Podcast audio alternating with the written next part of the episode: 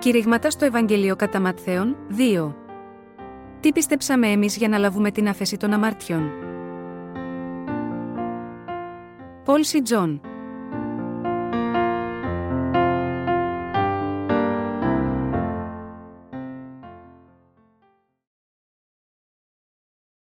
Πιστέψτε στον Ιησού Χριστό που ήρθε ως Θεός μας. Κατά Ματθαίον εννέα, ένα, δεκατρία. Και εμβάσεις το πλοίον, διεπέρασε και ήθεν στην εαυτού πόλην. Και ιδού, έφερον προς αυτόν παραλυτικών κείμενον επικλίνης, και ειδών ο Ιησούς την πίστην αυτών, είπε προς τον παραλυτικόν θάρη, τέκνον συγκεχωρημένε είναι εις ε αμαρτίες σου. Και ιδού, την έσεκ των γραμματέων υπόν καθ εαυτούς ούτως βλασφημεί. Και ειδών ο Ιησούς τους διαλογισμούς αυτών, είπε διά της διαλογίζεστε πονηρά εν τες καρδίες σας, διότι τι είναι ευκολότερον, να είπω, συγκεχωρημένε είναι οι αμαρτίες σου, ή να είπω, εγέρθητη και περιπάτη, αλλά διά να γνωρίσετε ότι εξουσίαν έχει ο Υιός του ανθρώπου επί της γης να συγχωρεί αμαρτίας, τότε λέγει προς τον παραλυτικόν, εγερθείς σήκωσον την κλίνην σου και είπαγε εις τον οικών σου. Και εγερθείς ανεχώρησεν εις τον οίκον αυτού. Οι δόντες δε οι όχλοι, εθαύμασαν και εδόξασαν τον Θεόν, ως της έδωκε τη αυτήν εξουσίαν εις τους ανθρώπους. Και διαβαίνον ο Ιησούς εκείθεν είδεν άνθρωπον καθήμενον εις το τελώνιον, Ματθαίον λεγόμενον, και λέγει προς αυτόν ακολούθημι. Και σηκωθείς ακολούθησεν αυτόν. Και ενώ εκάθητο εις την τράπεζαν εν τη οικία, ιδού, πολλοί τελώνε και αμαρτωλοί ελθόντες συνεκάθυντο μετά του Ιησού και των μαθητών αυτού. Και ειδώντες οι Φαρισαίοι υπόν προς τους μαθητάς αυτού διάτι ο διδάσκαλός σας τρώγει μετά των τελωνών και αμαρτωλών, ο δε Ιησούς ακούσας είπε προς αυτούς δεν έχουσι χρίαν ιατρού ή υγαίνοντες, αλλά οι πάσχοντες. Υπάγετε δε και μάθετε τι είναι, έλεον θέλω και ουχή θυσίαν. Διότι δεν ήλθον διά να καλέσω δικαίους αλλά αμαρτωλούσις μετάνιαν. Μέσα από τη σημερινή περικοπή της Αγίας Γραφής, ελπίζω να μοιραστώ τις ευλογίες του Θεού με όλους εσάς. Η παραπάνω περικοπή περιγράφει την θεραπεία του παραλυτικού από τον Ιησού. Όταν οι άνθρωποι έφεραν έναν παραλυτικό στον Ιησού, εκείνος είπε «Θάρη, τέκνον συγκεχωρημένε είναι εις ε αμαρτίες σου». Εκείνη τη στιγμή, ακούγοντας τι είπε ο Ιησούς, μερικοί από τους γραμματείς σκέφτηκαν μέσα τους «Αυτός ο άνθρωπος βλασφημεί. Είναι τόσο αλαζόνας». Γνωρίζοντας τι σκέφτηκαν αυτοί οι γραμματείς, ο Ιησούς τους είπε: Διά της διαλογίζεστε πονηρά εν τες καρδίες σας, διότι τι είναι ευκολότερον, να είπω, συγκεχωρημένε είναι οι αμαρτίες σου, ή να είπω, εγέρθητη και περιπάτη, αλλά διά να γνωρίσετε ότι εξουσίαν έχει ο Υιός του ανθρώπου επί της γης να συγχωρεί αμαρτίας. Είναι αδύνατον ο Ιησούς να μην γνωρίζει τις καρδιές των γραμματέων. Γάμα γιώτα αυτό τους είπε: Γιατί σκέφτεστε πονηρά στην καρδιά σας. Ποια, λοιπόν, είναι κακή σκέψη, είναι να μην πιστεύεις στη δύναμη του Κυρίου. Να μην γνωρίζεις ποιος είναι ο Κύριος και να μην πιστεύεις σίγμα, αυτόν ή αυτό ακριβώς είναι κακό. Ο Ιησούς έχει συγχωρέσει όλες τις αμαρτίες μας, εκτός από την αμαρτία της βλασφημίας του Αγίου Πνεύματος, η οποία είναι η μόνη αμαρτία που δεν μπορεί να συγχωρεθεί. Αυτή η αμαρτία είναι να μην πιστεύεις στον Ιησού και να μην πιστεύεις στο Ευαγγέλιο του ύδατος και του Πνεύματος που εκείνος εκπλήρωσε. Ως εκ τούτου είναι αδύνατο για εκείνους που διαπράττουν αυτό το είδος της αμαρτίας, να γίνουν χωρίς αμαρτία. Αν θέλαμε να μιλήσουμε για τη μεγαλύτερη αμαρτία από όλες τις αμαρτίες, αυτή είναι η αμαρτία της απιστίας. Αυτή η αμαρτία της απιστίας είναι ένα εκατομμύριο φορές μεγαλύτερη από τις αμαρτίες που διαπράττουμε με τις πράξεις μας. Να μην πιστεύεις σίγμα, αυτόν είναι η πιο κακή και μεγαλύτερη αμαρτία από όλες. Καθώς τέσσερις άνδρες έφεραν έναν παραλυτικό στον Ιησού, ο Ιησούς αμέσως του είπε «Θάρη, τέκνον συγκεχωρημένε είναι εις ε αμαρτίες σου». Εκείνη την στιγμή οι γραμματείς στέκονταν κοντά στον Ιησού. Οι γραμματείς ήσαν άνδρες σημαντικής εκπαίδευσης και κατάρτισης. Μιλώντας με σημερινά δεδομένα, ήσαν ισοδύναμοι με δημόσιους λειτουργούς. Έτσι, αυτοί οι γραμματείς ήσαν οι δημόσιοι υπάλληλοι του κράτους του Ισραήλ εκείνη την εποχή. Ακούγοντας αυτό που είπε ο Ιησούς στον παραλυτικό, σκέφτηκαν μέσα τους, είναι τόσο αλαζόνας. Είναι ο πιο αλαζόνας από όσους έχουμε δει ποτέ. Πώς τολμά να πει κανείς, τέκνο, οι αμαρτίες σου είναι συγχωρεμένες, δεν μπορώ να καταλάβω πως αυτός ο άνθρωπος που ονομάζεται Ιησούς μπορεί να λέει τέτοια λόγια. Αυτός είναι βλάσφημος. Νόμιζαν ότι ο Ιησούς πρόφερε τα λόγια που κανένας άνθρωπος δεν θα έπρεπε να προφέρει. Δεδομένου ότι ο Ιησούς είπε «Τέκνο, οι αμαρτίες σου είναι συγχωρεμένες», αυτοί οι γραμματείς, οι οποίοι δεν πίστευαν ότι ο Ιησούς είναι Θεός, δεν μπορούσαν να σκεφτούν διαφορετικά. Ο Ιησούς είναι Θεός για όλους. Σε αυτή την εποχή, όταν παρακολουθούμε τηλεόραση, συναντούμε συχνά κάποιους θρησκευτικούς ηγέτες που κάνουν συχνές εμφανίσεις και λένε «Έχω συγχωρέσει τις αμαρτίες σου». Καθώς αυτοί οι άνθρωποι, ως απλοί άνθρωποι, εκφέρουν αυτά τα λόγια σαν να ήταν θεοί, μπορούμε να τους θεωρήσουμε μόνο ως εξαιρετικά αλαζονικούς. Οι γραμματείς στη σημερινή περικοπή της Αγίας Γραφής, επίσης σκέφτηκαν έτσι, θεωρώντας τον Ιησού αλαζόνα. Δεν το είπαν με λόγια, αλλά ο Ιησούς μπορούσε να ξέρει τι σκέφτονταν και τους είπε ότι σκέφτηκαν το κακό στην καρδιά τους. Επίπληξε τις κακές σκέψεις τους λέγοντας, το είπα αυτό, για να μπορέσετε να γνωρίσετε ότι ο Υιός του ανθρώπου έχει εξουσία πάνω στη γη να συγχωρεί αμαρτίες. Και στην πραγματικότητα ήθελε να καταλάβουμε ότι ο Ιησούς Χριστός που ήρθε ως ο Υιός του ανθρώπου, είχε πράγματι τη δύναμη να συγχωρέσει τις αμαρτίες. Εμείς λέμε ότι κάποιος είναι βλάσφημος, όταν στην αλαζονία και την υπερηφάνειά του, δεν γνωρίζει την κατάλληλη θέση του και προσπαθεί να εξυψώσει τον εαυτό του πάνω από τον Θεό. Οι γραμματείς σκέφτηκαν ότι αυτό που είπε ο Ιησούς ήταν βλάσφημο, επειδή δεν πίστευαν ότι ήταν πράγματι Θεός και ο ίδιος ο Υιός του Θεού. Αλλά αυτό ήταν μόνο μια αντανάκλαση της κακίας τους, επειδή ο Ιησούς ήταν στην πραγματικότητα Θεός. Ο Ιησούς είναι ο Κύριος όλων των πραγμάτων, που δημιούργησε την ανθρωπότητα και το σύμπαν, και αυτός είναι ο Κύριος όλων των δυνάμεων, όλων των πραγμάτων που βρίσκονται στην επικράτεια ολόκληρου αυτού του σύμπαντος. Αυτό είναι πραγματικά για εμάς ο Ιησούς, αλλά οι γραμματείς δεν συνειδητοποίησαν τη θέση του. Ο Ιησούς τους είπε ότι είχαν κακές σκέψεις επειδή ήξερε ότι έτσι σκέφτηκαν γάμα γιώτα αυτόν. Γάμα γιώτα αυτό είπε, είπα αυτό που είπα, έτσι ώστε να μπορείτε να γνωρίζετε ότι ο Υιός του ανθρώπου έχει εξουσία πάνω στη γη να συγχωρεί αμαρτίες. Αν αντίθετα είχα πει, τέκνο, σήκωσε το κρεβάτι σου και πήγαινε στο σπίτι σου, και αν ο παράλυτος σηκωνόταν, έπαιρνε το κρεβάτι του και πήγαινε στο σπίτι του, ίσως θα το είχατε καταλάβει αυτό.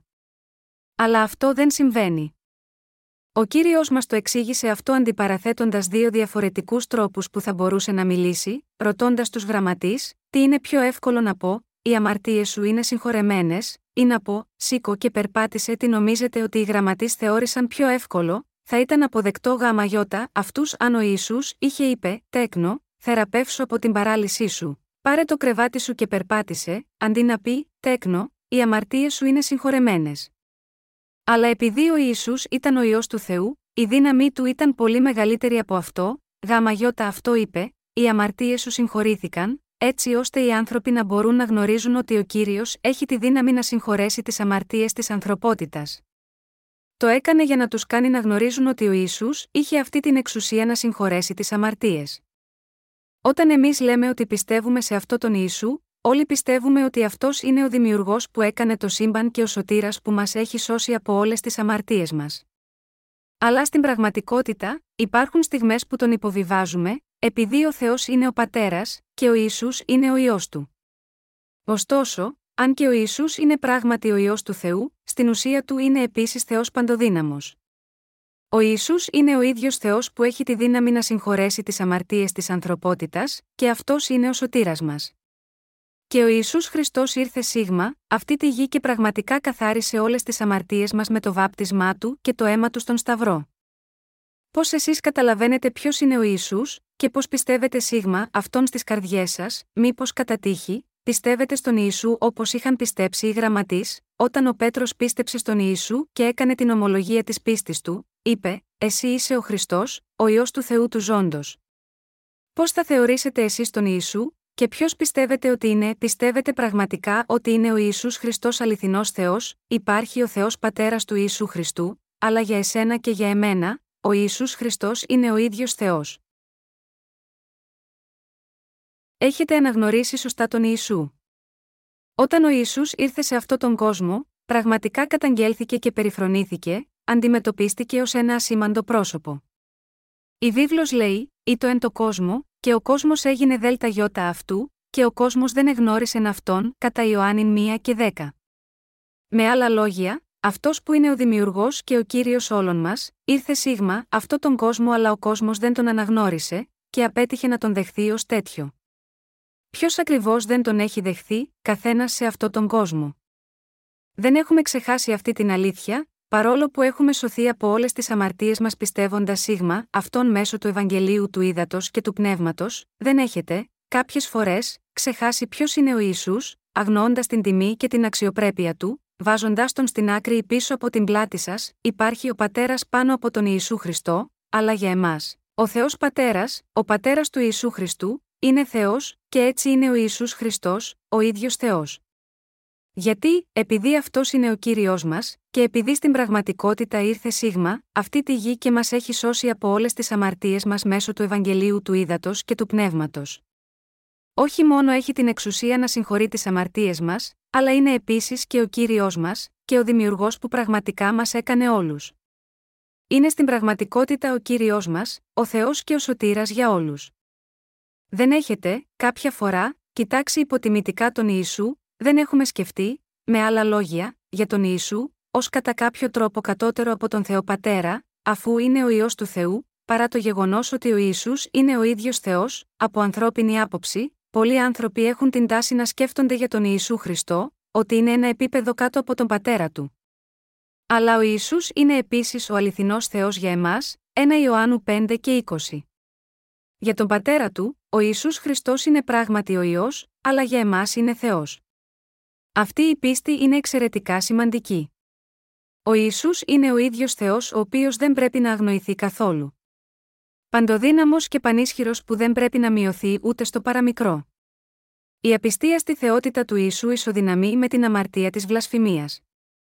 Ο Θεός δεν έχει γίνει μόνο ο Σωτήρας που μας έχει σώσει από όλες τις αμαρτίες μας, αλλά είναι επίσης πραγματικά ο Κύριος μας και δεν είναι άλλος από τον Ιησού Χριστό. Αν δεν έχουμε την πίστη που γνωρίζει και πιστεύει στον Ιησού σωστά, είμαστε υποχρεωμένοι να κάνουμε κακές σκέψεις, όπως οι γραμματείς. Και καταλήγουμε να περιφρονούμε τον Ιησού. Πόσο κακό είναι αυτό για εμάς, να κατηγορήσουμε τον Ιησού για βλασφημία, πόσο κακό είναι να μην πιστεύουμε σίγμα αυτόν. Αν δεν πιστεύουμε σίγμα αυτόν, είναι η μεγαλύτερη αμαρτία απ' όλες. Επειδή οι άνθρωποι δεν πιστεύουν σίγμα αυτόν, είναι προορισμένοι για τον Άδη. Εσείς και εγώ πρέπει να πιστέψουμε στον Ιησού Χριστό ως Σωτήρα μας και Υιό του Θεού. Δεν πρέπει ποτέ να σκεφτούμε τον Ιησού ως κατώτερο από τον Θεό Πατέρα. Πρέπει να πιστέψουμε στον Ιησού, ως τον ίδιο Θεό που δεν έχει καμία ανεπάρκεια. Ο Ιησούς Χριστός είναι για μας Θεός. Είναι Θεός που είναι ίσος με τον Πατέρα. Όταν ο Ιησούς Χριστός ήρθε σε αυτή τη γη, το έπραξε μειώνοντας τον εαυτό του σε αφάνταστη κλίμακα.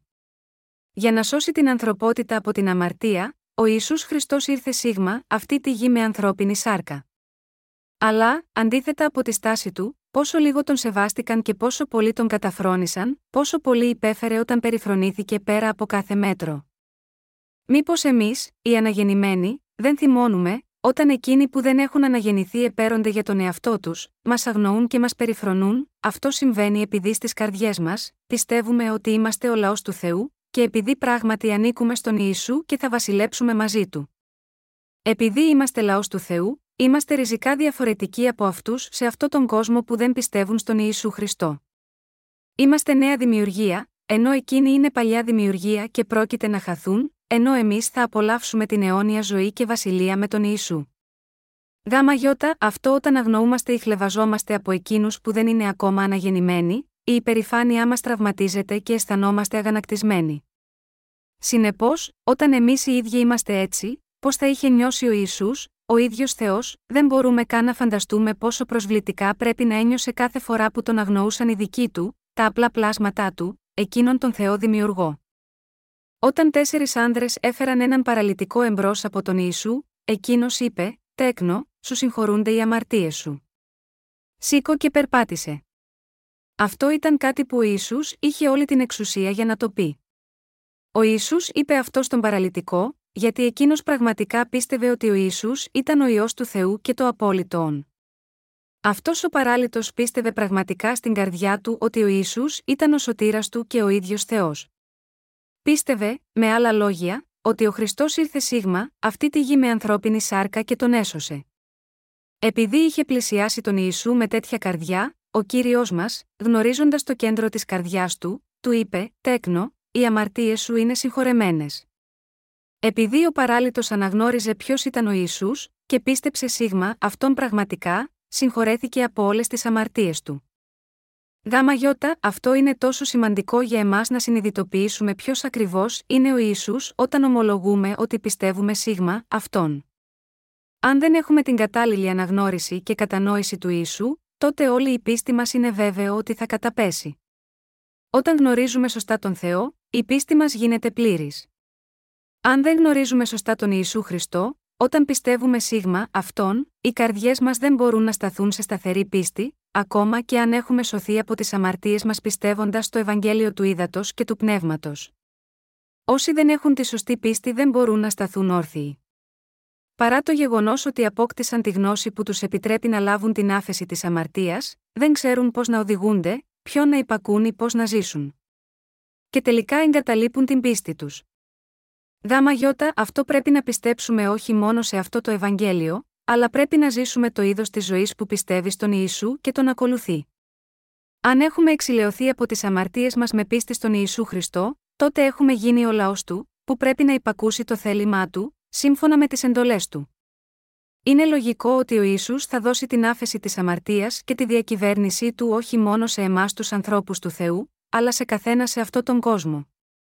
Έτσι, αυτό που είπε ο Ιησούς ήταν κατάλληλο να υποθεί μόνο από αυτόν και, όμως, επειδή οι άνθρωποι δεν συνειδητοποιούν σωστά ποιος ήταν ο Ιησούς, απέτυχαν να καταλάβουν τον λόγο της αλήθειας που δίδαξε. Με άλλα λόγια, ο Ιησούς Χριστός μπορεί να συγχωρέσει τις αμαρτίες μας. Δεν υπάρχει κανένα άλλο όνομα με το οποίο μπορούμε να σωθούμε από τις αμαρτίες μας. Είναι γραμμένο στη βίβλο, και δεν υπάρχει δέλτα γιώτα ουδενός άλλου η σωτηρία, διότι ούτε όνομα άλλο είναι υπό των ουρανών δεδομένων μεταξύ των ανθρώπων, διά του οποίου πρέπει να σωθόμεν. Πράξεις τέσσερα και δώδεκα. Στη σημερινή περικοπή της Αγίας Γραφής, ο ίδιος ο Ιησούς είπε επίσης: «Διότι δεν ήλθον διά να καλέσω δικαίους αλλά αμαρτωλούσις μετάνοιαν», κατά Ματθαίον εννέα και δεκατρία. Μόνο ο Ιησούς έχει τέτοια εξουσία. Στην πραγματικότητα, αυτό που φαίνεται αρκετά τεράστιο στα μάτια μας, είναι μάλλον απλό σίγμα αυτόν.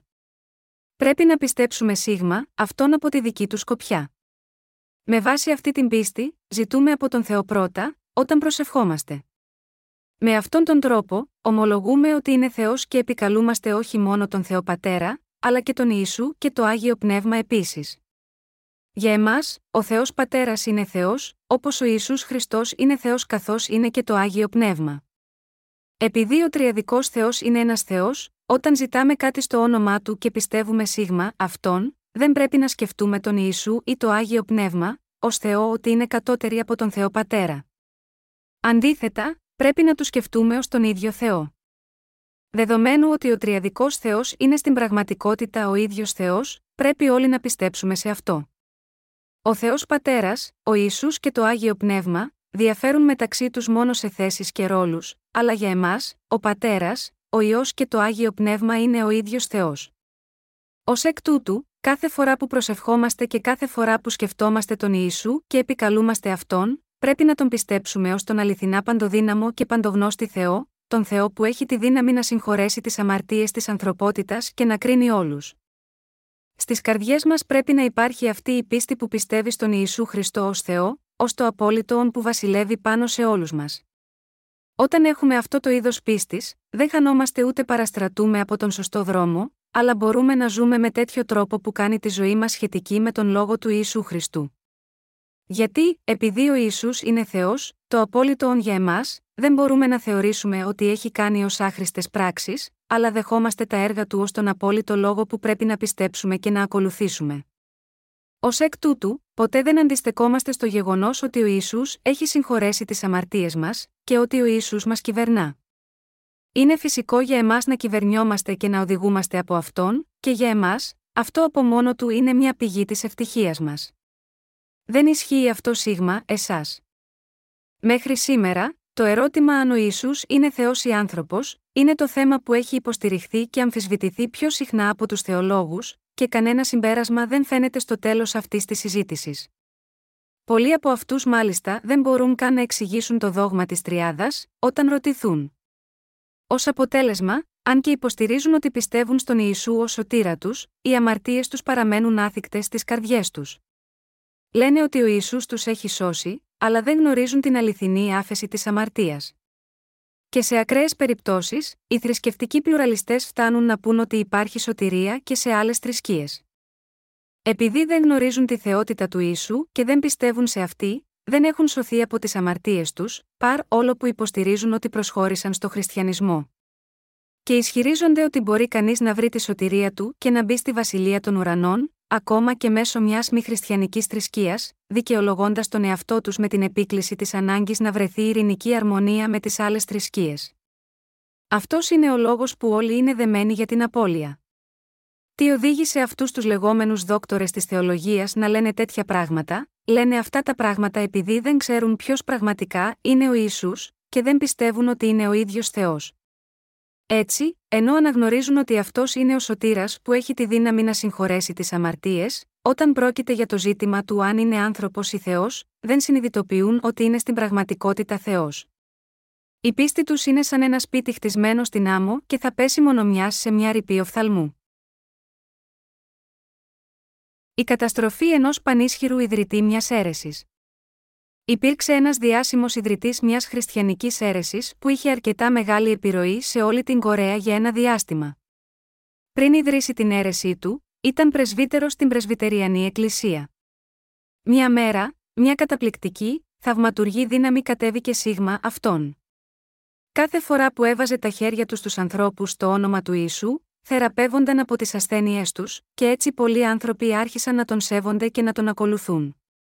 Τελικά άφησε την Πρεσβυτεριανή Εκκλησία για να δημιουργήσει τη δική του ξεχωριστή εκκλησία. Φορώντας λευκά ρούχα και στεκόμενος εμπρός από πολλούς, άσκησε την φαινομενικά θαυματουργική δύναμή του, και όποτε το έκανε, οι οπαδοί του πηδούσαν γύρω, χτυπούσαν τα χέρια τους και φώναζαν από χαρά όλοι μαζί, κάνοντας αρκετά εντυπωσιακή σκηνή. Οι οπαδοί του έχασαν εντελώς τη λογική τους, γέμισαν το θησαυροφυλάκιο του με τα πολύτιμα κοσμήματά τους, από χρυσό ή ασήμι. Σε μία μόνο συνάθρηση μπορούσε να συγκεντρώσει αρκετά πολύτιμα κοσμήματα και θησαυρούς για να γεμίσει αρκετές μεγάλες τσάντες, και έτσι έγινε πολύ πλούσιος σε πολύ λίγο χρόνο, αγοράζοντας τεράστιες εκτάσεις γης και σπίτια. Αν και είχε συσσωρεύσει μεγάλο πλούτο από την άσκηση τέτοιων σημείων και θαυμάτων στο όνομα του Ιησού, επειδή δεν πίστευε στον Ιησού ως Θεό, ούτε στον Θεό και στον Λόγο του Θεού, επίσης, όταν αντιμετώπιζε τις τελευταίες ημέρες της ζωής του, κατέληξε να βρίζει και να βλασφημά τον Ιησού. Διέταξε τότε τα τσιράκια του να αφαιρέσουν κάθε σταυρό από τις εκκλησίες του. Στο τέλος, έφτασε να αρνηθεί τον Ιησού και η πίστη του κατέρρευσε εντελώς. Αυτό ήταν το τέλος ενός που δεν πίστευε στον Ιησού ως Θεό.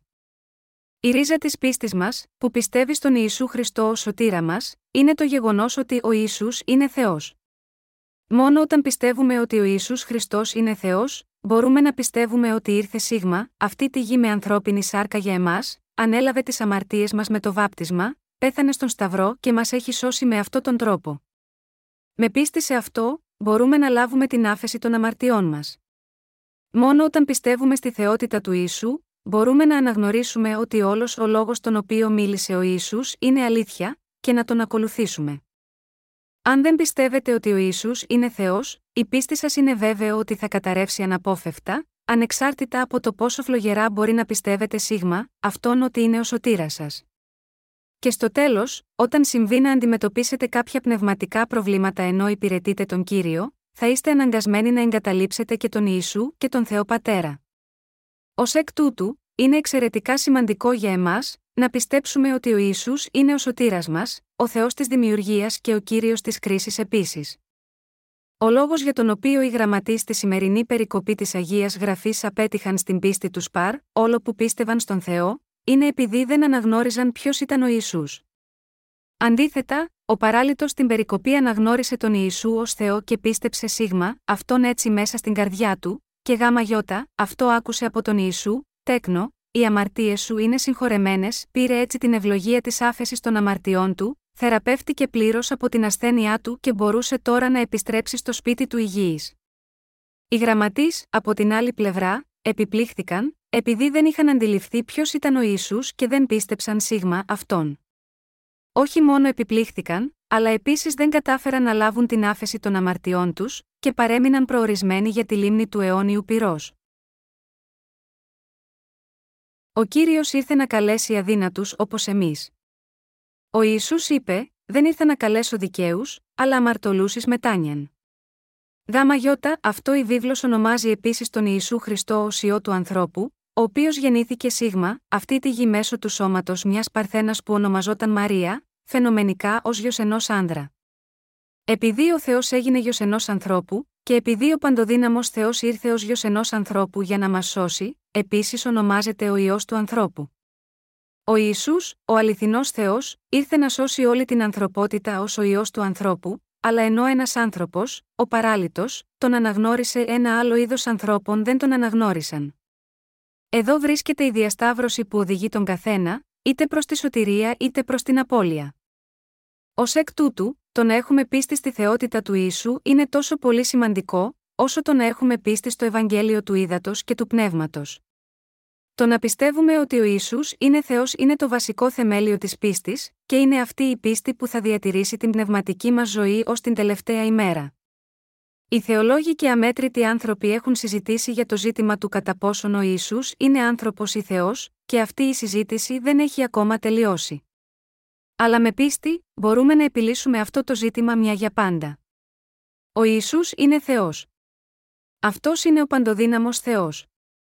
Ακριβώς όπως ο Θεός Πατέρας είναι ο παντοδύναμος Θεός, όπως είναι και το Άγιο Πνεύμα, έτσι είναι ο Ιησούς Χριστός.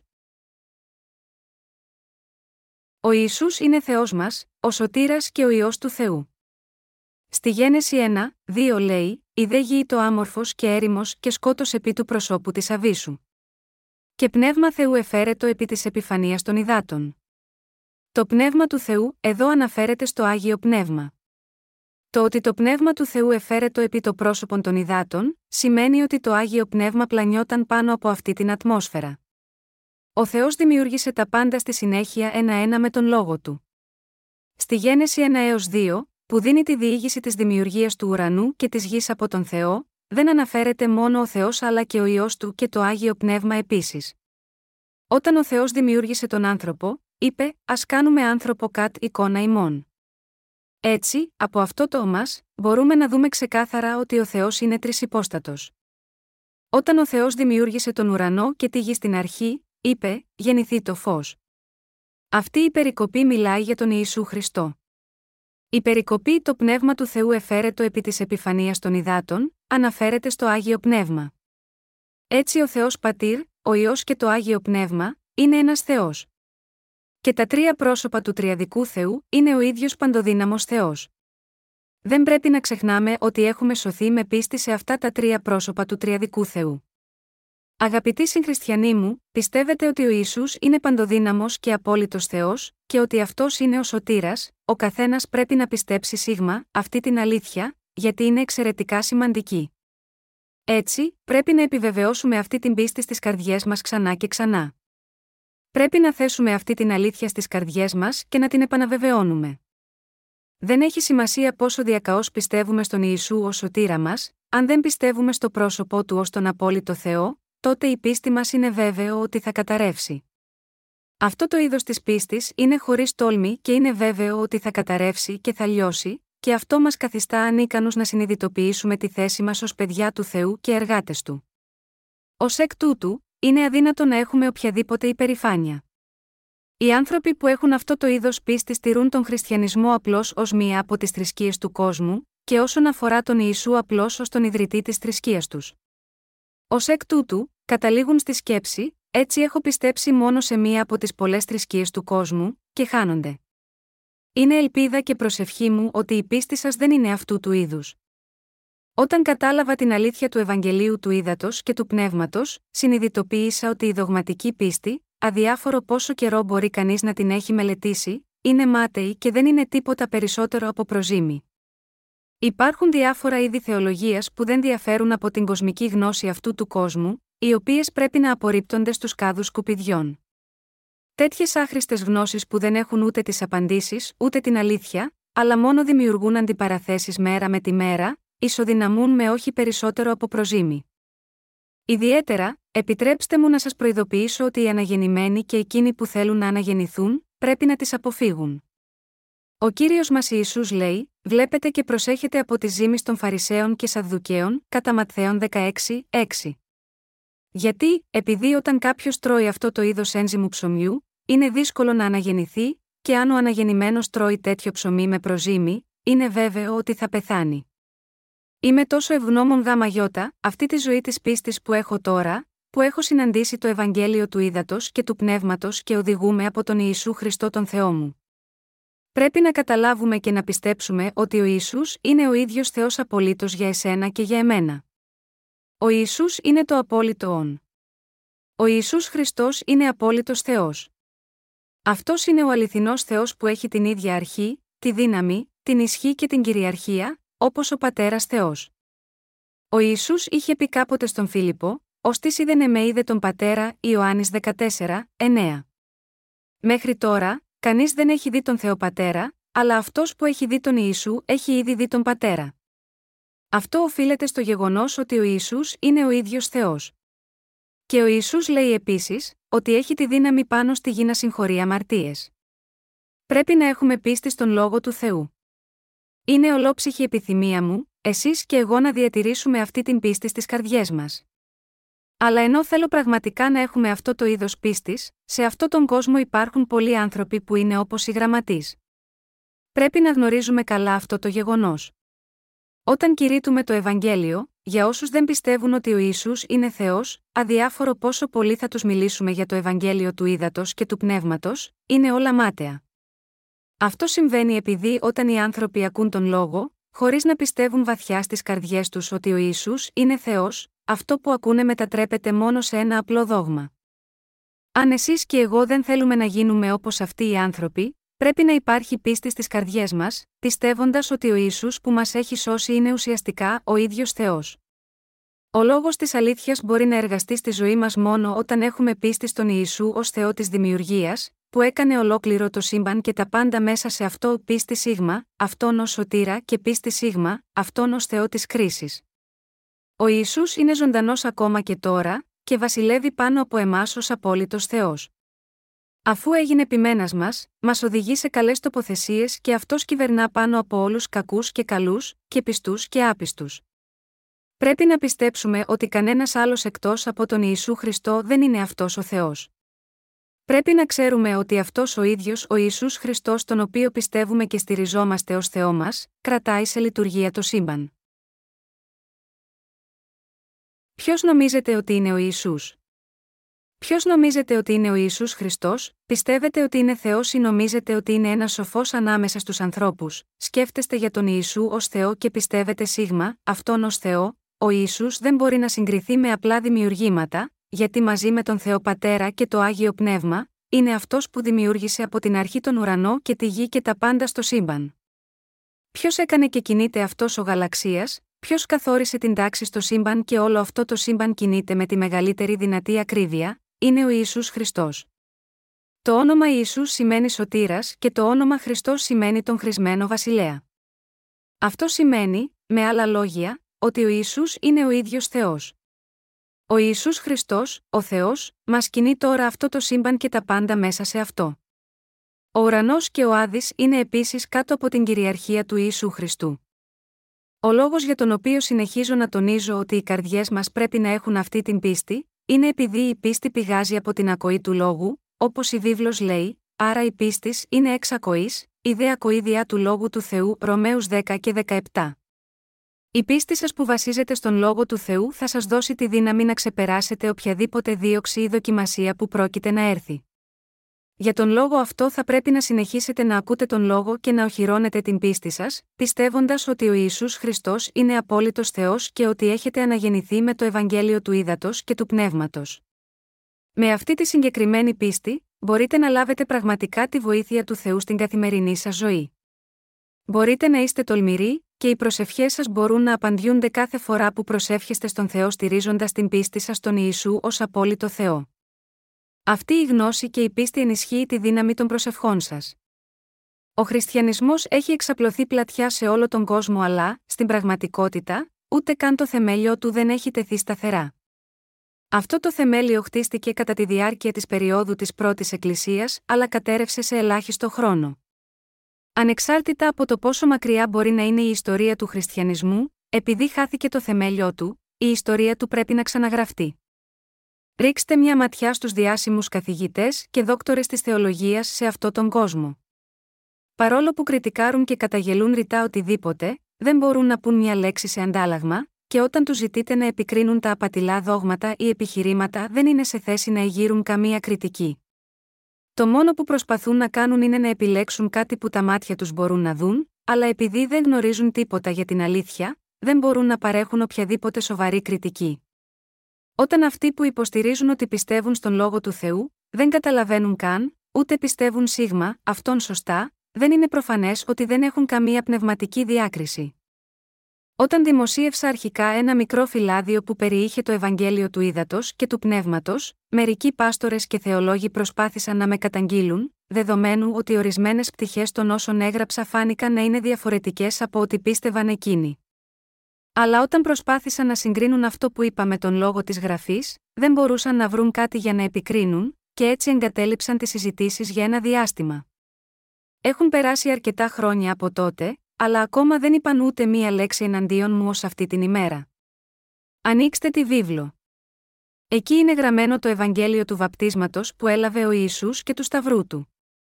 Μιλάει για το νερό, το οποίο είναι το βάπτισμα που έλαβε ο Ιησούς από τον Ιωάννη.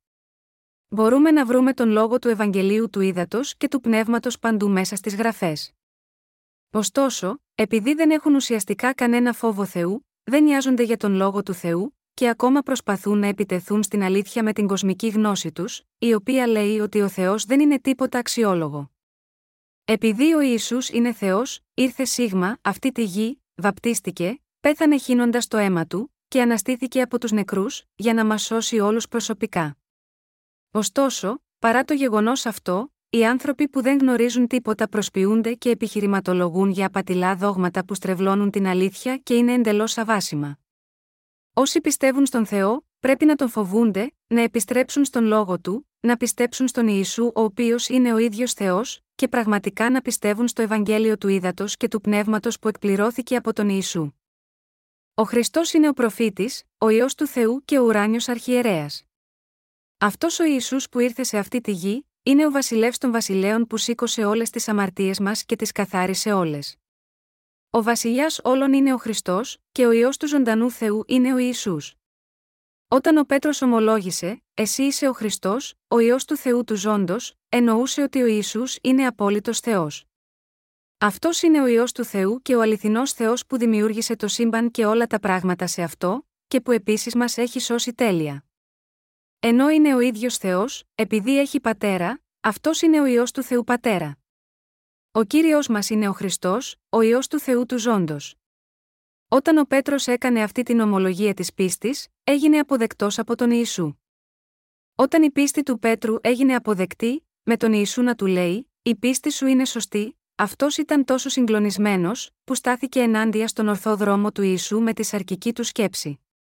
Όταν ο Ιησούς είπε «Εγώ πρέπει να σταυρωθώ και να πεθάνω», ο Πέτρος ήταν τόσο συγκλονισμένος συναισθηματικά, ώστε χωρίς καν να συνειδητοποιήσει το λόγο για τον οποίο ο Ιησούς έπρεπε να πεθάνει, αυτός τυφλά αντιτάχθηκε στο θάνατό του, λέγοντας «Σε καμία περίπτωση δεν θα γίνει αυτό σίγμα εσένα, Κύριε.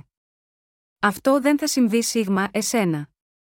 Ο Ιησούς τότε είπε στον Πέτρο «Πήγαινε πίσω μου, Σατανά». Ο Ιησούς δεν ανεχόταν από οποιονδήποτε, ακόμα και τον Πέτρο, να χαλάσει το σχέδιο του Θεού, συγκλονισμένος από τα σαρκικά του συναισθήματα. Γαμαγιώτα, αυτό τον επέπληξε αυστηρά. Υπάρχουν φορές που και εμείς επίσης, έχουμε συμπεριφερθεί όπως ο Πέτρος. Μερικές φορές, ακόμα και ενώ εργαζόμαστε πολύ σκληρά για τον Κύριο, ως υπηρέτες του Θεού, μπορεί να μας επιπλήξει ότι αυτό που κάναμε δεν ήταν σωστό. Όταν είμαστε συγκλονισμένοι από τα σαρκικά μας συναισθήματα, και όταν έχουμε υπερβάλλοντα ζήλο στην επιθυμία μας να υπηρετήσουμε τον Θεό, κάνουμε συχνά τα λάθη που έκανε ο Πέτρος. Υπάρχουν πολλές φορές που κάνουμε λάθη από την αδυναμία μας να διακρίνουμε τι είναι πνευματικό, από αυτό που είναι σαρκικό. Με άλλα λόγια, συχνά αποτυγχάνουμε να διακρίνουμε τι είναι πνευματικά ωφέλιμο για εμάς. Για παράδειγμα, όσον αφορά την αντιμετώπιση εκείνων που είναι ανεπαρκείς, πρέπει να δείξουμε την υπομονή μας όταν η υπομονή είναι απαραίτητη.